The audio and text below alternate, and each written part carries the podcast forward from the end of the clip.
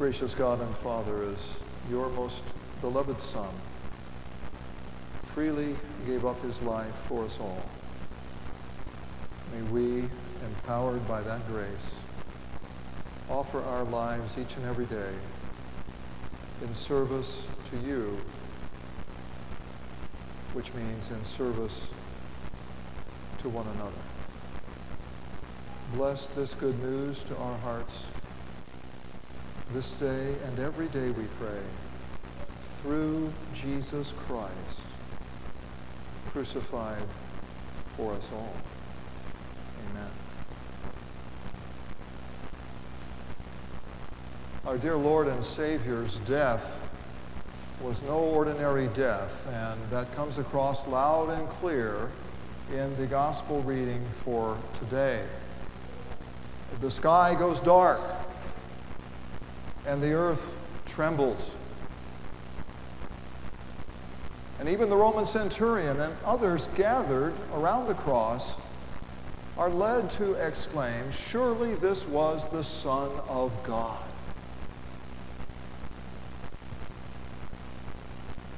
So, what's going on?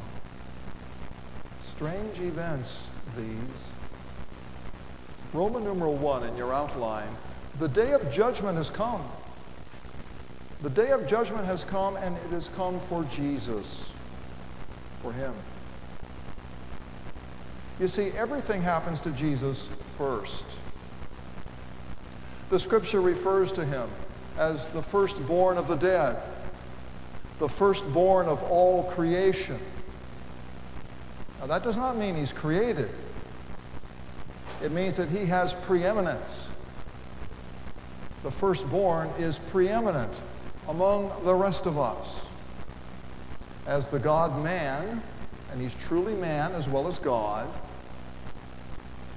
he has first place. And that means he experiences first what you and I will. Point A the end of Jesus is the end of the world in miniature. It's all about Him, it's happening for Him. Point number one darkness.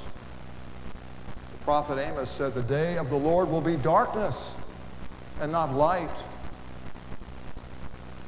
Darkness is not only in Scripture symbolic of the end, but it's symbolic of the absence of God. The torn curtain in the temple, which separated the holy place from the most holy place, it really foreshadows the destruction of the temple. It foreshadows the destruction of the Jewish nation, which would happen within a generation of our Lord's death and, and rising. And for them, it was the end of the world, their world. The earthquake is often associated. Jesus talked about the time of the end would be a time of earthquake and flood. Nation will rise against nation. Everything comes undone.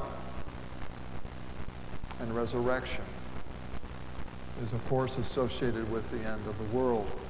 In John chapter 11, Lazarus dies, and Jesus is in conversation with Lazarus's sister Martha. And Jesus says, Your brother will rise again. And Martha says, Well, yes, Lord, I know. He will rise again on the last day. You see, it's associated with the last day. And what was Christ's response? I am the resurrection and the life. Whoever believes in me, though he dies, yet shall he live. And whoever lives and believes in me will never die. The resurrection was staring her in the face. And it happens. People are rising from the graves and appearing to others. These are all portents of the end and the end has come upon Christ himself. And point B, Jesus interprets his death as abandonment by God, which is hell. He said, The Son of Man did not come to be served, but to serve, and to give his life as a ransom for many. I think we all know what a ransom is. A ransom is a redemption price.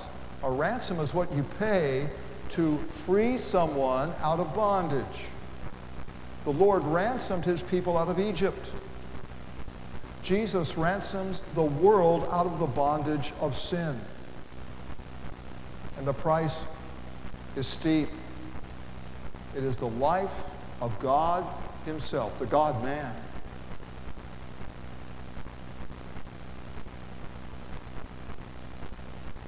Jesus said, Father, if it is possible, let this cup pass from me. Nevertheless, not as I will, but as you will.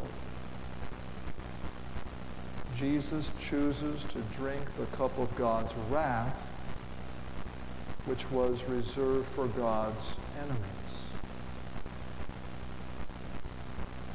A number of passages in the Old Testament speak of the cup of God's wrath, and, and he makes his enemies drink it.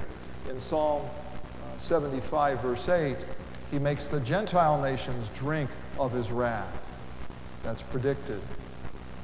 In Isaiah 51, he's making the people of Jerusalem drink the cup of his wrath. You see, we're all under sin. We're all guilty as charged. There is no difference.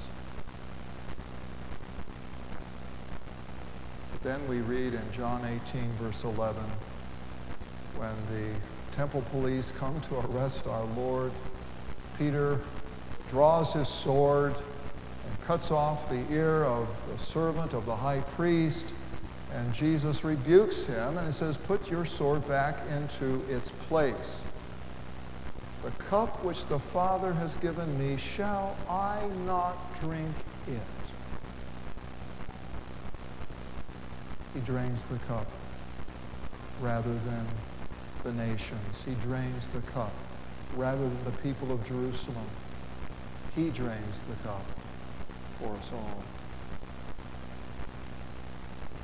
You see, hell for Jesus is heaven for us. That's point two in the outline. Roman numeral two. Heaven has come for you and for me, for all of us. See, darkness and all of these signs of the apocalypse are not the last word, but Easter is. Easter is the last word. The gospel must predominate with a gracious and a loving God. Yeah? The law must be spoken, it must be heard, it must do its work and humble us, preparing us to receive the good news of God's love for all people in Christ Jesus. And point B, Jesus will emerge from his judgment day to an immortal bodily life, a bodily life. It happens to him first, before it happens to you and to me. It's easy to doubt in this day and age, just like the people in, in, in antiquity would doubt that the dead rise. That doesn't happen. That may happen at the end sometime. It doesn't happen now. But it happened to Jesus first. He's the firstborn of the dead. Everything happens to him first, including the events of this day, the day of wrath. Point C, the Father gives his Son, Jesus, the cup of wrath. Jesus drains the cup of wrath and he gives to us the cup of salvation. This is my blood of the covenant, which is poured out for many for the forgiveness of sins. That's the whole point. Where there is forgiveness of sins, there is life and salvation. Life follows forgiveness, just as death follows sin. The wages of sin is death, but it is a wage that was paid to Jesus, not you not me. Death was paid to Jesus in our place. The wages of sin is death, but The free gift of God is eternal life through Jesus Christ our Lord. That gift is given to us, and that gift is ours. It is ours because of Christ.